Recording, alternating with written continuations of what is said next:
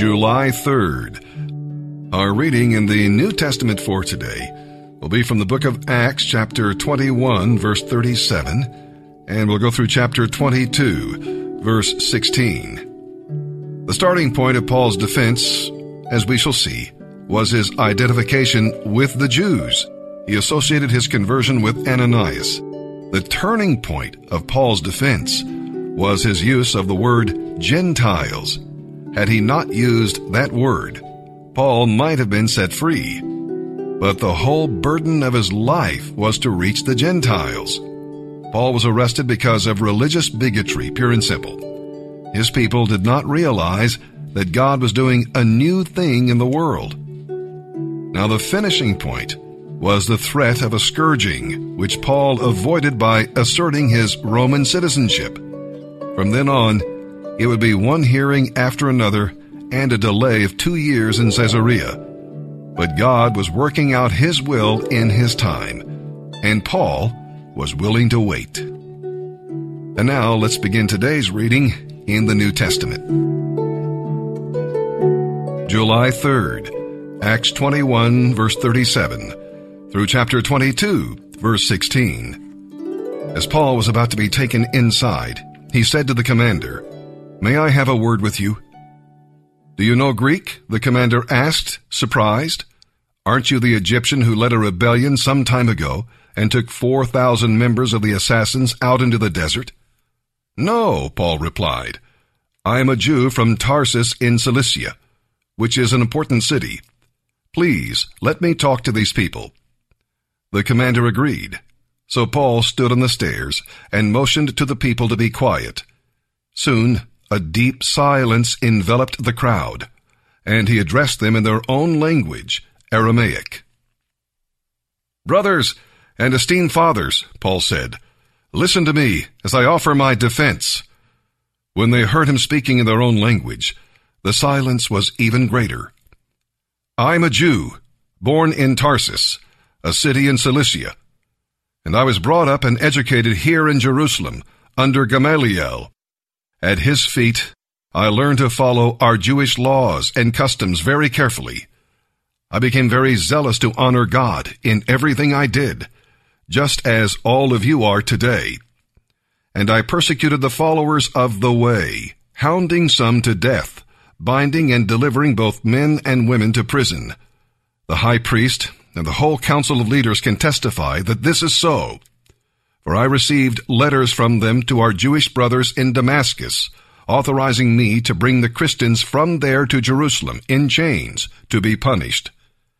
As I was on the road, nearing Damascus, about noon, a very bright light from heaven suddenly shone around me. I fell to the ground and heard a voice saying to me, Saul, Saul, why are you persecuting me? Who are you, sir? I asked. And he replied, I am Jesus of Nazareth, the one you are persecuting.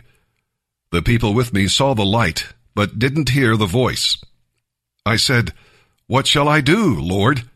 And the Lord told me, Get up and go into Damascus, and there you will be told all that you are to do. I was blinded by the intense light, and had to be led into Damascus by my companions. A man named Ananias lived there. He was a godly man in his devotion to the law, and he was well thought of by all the Jews of Damascus. He came to me and stood beside me and said, Brother Saul, receive your sight. And that very hour I could see again. And then he told me, The God of our ancestors has chosen you to know his will and to see the righteous one and hear him speak. You are to take his message everywhere, telling the whole world what you have seen and heard.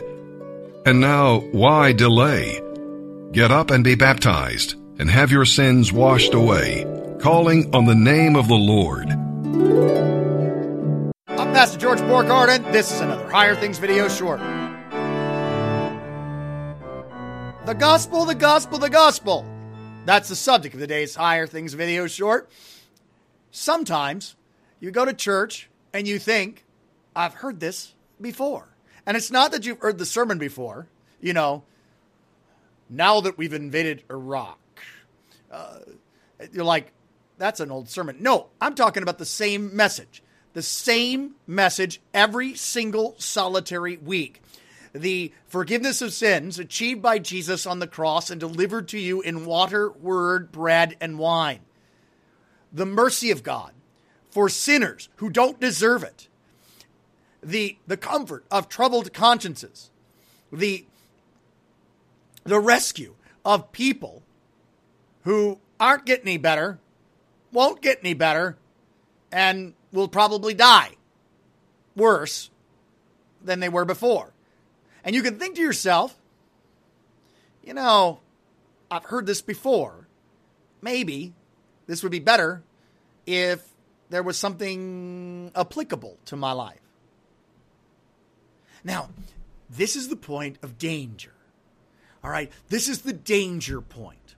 You see, for us who have been entrusted with the gospel, who hear the gospel every week, there's a point in which we can think and look at ourselves and say, What more? And the answer to that is nothing more.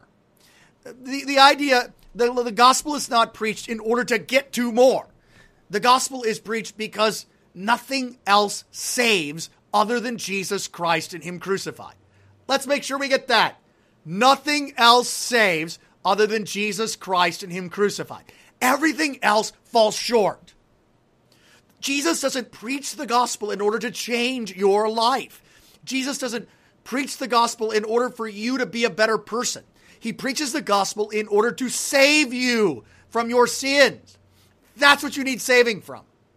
And although you hear this message every week, and although you, it's it's it's it's always in front of you and always in your ears. Hopefully, sometimes you could despise it in your everyday, every week hearing of it. Now, there will come a time when you will take a hard look at your sins and you will and you will see the the awfulness that is you the loving yourself more than anybody else the selfish way that you carry yourself the way that you put yourself first and others last the murderous slanderous and lustful thoughts that you have and how you act on them and you will think to yourself doomed. At that point, the message of the gospel, which has been put into your ears every week, you'll finally get it. You'll finally you'll receive it. For the gospel is for sinners like you. The gospel is the only comfort that will hold and last to all eternity. You could change you and not be saved. You could fix the sins that bother you and still go to hell. In Christ, though, you can't go to hell because Jesus isn't in hell. In Christ, you have life, and not just life, but eternal life. What I'm saying is, believe the gospel, desire it every week, push your pastor to preach it every week because it alone saves. And at the point in which you think that it's not enough, or that you've heard it enough. Reach into your chest and see whether or not your heart's still beating because you need that gospel. You need that gospel to be saved. Because there's nothing which is going to fix your universe and save you other than the simple proclamation of Christ and Him crucified. If you don't know that yet, just wait. You'll see. He alone saves. Believe it for Jesus' sake. I'm Pastor George Borghardt, and this has been another Higher Things video short. Today we're reading from Psalm 1, verses 1 through 6, where we read about blessing. You know, God enjoys blessing your life, but you must be blessable. That means having discernment avoiding the steps that lead to sin. See, blessing involves delight. The word guides your walk and rejoices your heart. Blessing involves dependence. Your spiritual roots go deep into the resources of God's grace. We'll read about perishing as well as blessing. How tragic that anyone is perishing when Jesus offers abundant life. The psalm starts with blessed, but it ends with perish, and the choice is yours. Psalm 1, verses 1 through 6. Oh, the joys of those who do not follow the advice of the wicked, or stand around with sinners, or join in with scoffers. But they delight in doing everything the Lord wants. Day and night they think about His law. They are like trees planted along the river bank, bearing fruit each season without fail. Their leaves never wither, and in all they do, they prosper. But this is not true of the wicked. They are like worthless chaff, scattered by the wind. They will be condemned at the time of judgment. Sinners will have no place among the godly. For the Lord watches over the path of the godly, but the path of the wicked leads to destruction.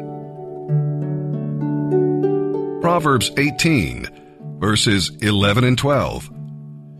The rich think of their wealth as an impregnable defense. They imagine it is a high wall of safety. Haughtiness goes before destruction. Humility precedes honor.